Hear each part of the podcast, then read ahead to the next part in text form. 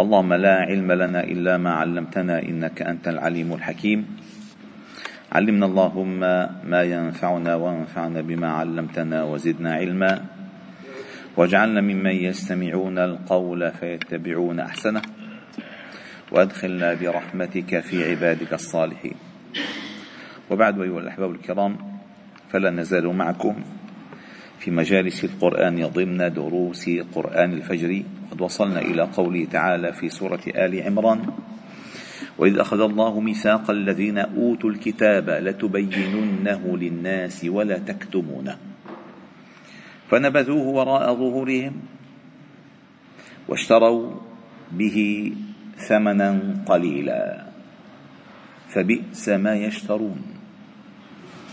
لا تحسبن الذين يفرحون بما أتوا ويحبون أن يحمدوا بما لم يفعلوا فلا تحسبنهم بمفازة من العذاب ولهم عذاب أليم. هاتان الآيتان هما لليهود والنصارى ممن أوتوا الكتاب ولكل من شابههم بأفعاله. هاتان الآيتان هما لليهود والنصارى. ولكل من شابههم بأفعاله. ووقع بمثل ما وقعوا به. والله جل جلاله أخبر نبيه محمدا صلى الله عليه وسلم أنه أخذ ميثاق الذين أوتوا الكتاب. ما هو الميثاق الذي أخذه عليهم؟ أن يبينوا ما فيه. ولا يكتمونه. فنبذوه وراء ظهورهم. أي نبذوا هذا الميثاق نبذوا هذا الميثاق وراء ظهورهم. واشتروا به ثمنا قليلا فبئس ما يشترون. وقد ذكر المفسرون أن الله تعالى إنما أخذ عليهم الميثاق أنه إذا جاء محمد صلى الله عليه وسلم ليؤمنن به ولينصرنه كما ذكر في قوله تعالى سابقا في سورة آل عمران وإذ أخذ الله ميثاق الذين أوتوا الكتاب من النبيين لما آتيتكم من كتاب وحكمة ثم جاءكم رسول مصدق لما معكم.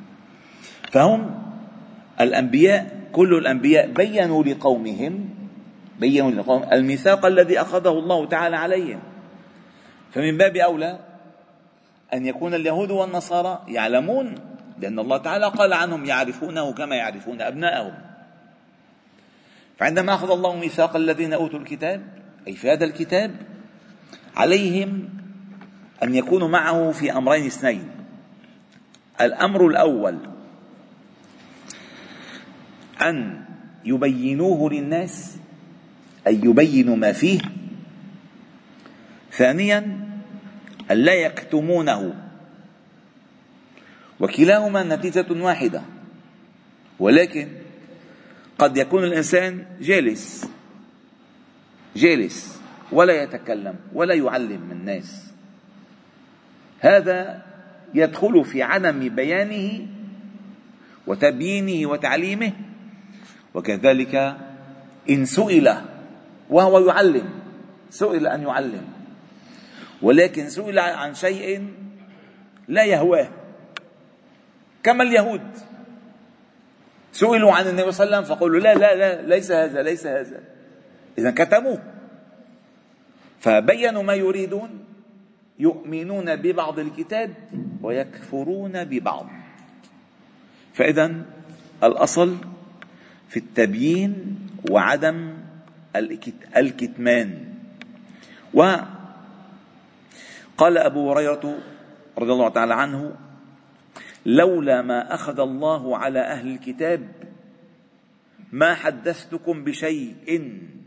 ثم تلا هذه الآية وإذ أخذ الله ميثاق الذين أوتوا الكتاب. وقال قتادة رحمه الله هذا ميثاق أخذه الله تعالى على أهل العلم وليس فقط على أهل الكتاب. لأن الكتاب هو مصدر العلم. هذا ميثاق أخذه الله تعالى على أهل العلم. فمن علم شيئا فليعلمه. وإياكم وكتمان العلم فإنه هلك. وقال النبي صلى الله عليه وسلم من سئل عن علم يعلمه فكتمه ألجم يوم القيامة بلجام من نار. الله الله الله. سبحان الله. وعن الحسن بن عمارة قال أتيت الزهري بعد أن ترك الحديث. إجا فترة الزهري بطل يحدث العالم وقف. فأتيت الزهري بعد أن ترك الحديث فألفيته على بابه. فقلت إن رأيت أن تحدثني؟ فقال أما علمت أني قد تركت الحديث؟ حدثني. فقال له أما علمت أني قد تركت الحديث؟ فقال إما أن تحدثني وإما أن أحدثك. ما بيمشي الحال. يا بتحدثني أنت بما تعلم يا أحدثك أنا بما أعلم. فقلت حدثني الحكم بن عتيبة عن يحيى بن الجزار قال سمعت علي بن أبي طالب رضي الله عنه يقول ما أخذ الله على أهل الجهل أن يتعلموا حتى أخذ على أهل العلم أن يعلموا. فقال فحدثني الزهري بعد هذا الحديث أربعين حديثا. فإذا هذا العلم أيها الأحباب الكرام لا ينبغي أن يكتم وينبغي أن يبين للناس. والله جل جلاله إنما أنزل عليه الكتاب ليبينه للناس. يبين ما نزل إليهم. تبيانا لكل شيء فينبغي أن يبين الحق للناس. وإلا نحن على خطر شديد. ثم الآية التي بعدها قال الله تعالى فيها لا تحسبن الذين يفرحون بما أتوا ويحبون أن يحمدوا بما لم يفعلوا. فلا تحسبنهم بمفازة من العذاب. ولهم عذاب أليم. قيل أنها نزلت في رجال من المنافقين على عهد النبي صلى الله عليه وسلم. كان كانوا إذا خرج النبي صلى الله عليه وسلم في غزوة تخلفوا عنه. وفرحوا بمقعدهم خلاف رسول الله صلى الله عليه وسلم. فإذا قدم اعتذروا إليه وحلفوا وأحبوا أن يحمدوا بما لم يفعلوا. ففي أمثالهم نزلت هذه الآية. يعني بمعنى آخر أنه إن أحب الإنسان إن أحب الإنسان وفرح الإنسان بما فعل من قبائح فرح الإنسان بما فعل من قبائح سواء كان أكل حرام سواء كان إضلال إضلال الناس سواء كان كتمان الحق سواء كان تحريف الحق ومشي الحال. قال يلا شفتوا مشي الحال. وأحب أن يحمد على ما لم يفعله من الخير. هو عنده قبيحتين أساسيتين فرح بدل أن يحزن على فعل القبائح فرح. وأحب إن حمد بما لم يفعل. وهذا مرض. تعرفوا مرض كثير هذا. هذا هذه يبطل الأعمال. قال فلا تحسبنهم بمفازة من العذاب ولهم عذاب أليم. وقيل أنها نزلت كما قال عكرمة في فنحاص وأشيع وغيرهما كما سبق في ذكر الآية سابقا. قال يفرحون بإضلالهم الناس وبنسبة الناس إياهم إلى العلم. اجى العالم. بعدوا له بعدوا له. يحمد بعكس ما يفعل ويفرح بإضلال الناس.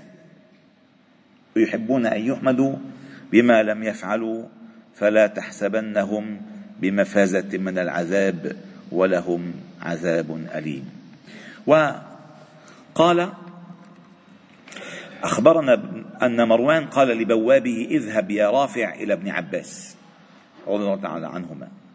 فقل له لئن كان كل امرئ فرح بما أوتي وأحب أن يحمد بما لم يفعل لئن كان هذا معذبا لنعذبن أجمعون.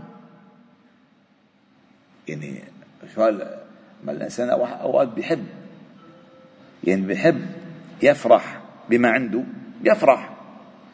ويحب أن يحمد زيادة على اللي عمله فقال ابن عباس اللهم ارضى عنه قال ما لكم ولهذه؟ انما دعا النبي صلى الله عليه وسلم يهودا فسألهم عن شيء فكتموه إياه فأخبروه بغيره فأروه أو فأروه أنهم قد استحمدوا إليه بما أخبروه عنه فيما سألهم وفرحوا بما أوتوا من كتمانهم. وقارعهم هذه يعني اذا تأكيد المعنى الأول أنه يفرح بما فعل من الرذائل ويحب ويحب أن يحمد بما لم يفعل من المحاسن والمعروف. هذا هو المرض هو الأساس. قال فلا تحسبنهم بمفازة من العذاب أي بمنجاة من العذاب ولهم عذاب أليم. نسأل الله عز وجل أن يستعملنا فيما يرضيه عنا وأن يعيننا على تبليغ العلم وعلى تعليم العلم وعلى تعلم العلم وعلى عدم كتمان ما أنزل الله تعالى بهذا الكتاب من الحق والهدى. والله تعالى نسأل أن يجمعنا دائما على طاعته وعلى محبته. والحمد لله رب العالمين. سبحانك وبحمدك. نشهد أن لا إله إلا أنت. نستغفرك ونتوب إليك. وصلي وسلم وبارك على محمد وعلى آله وأصحابه أجمعين. والحمد لله رب العالمين.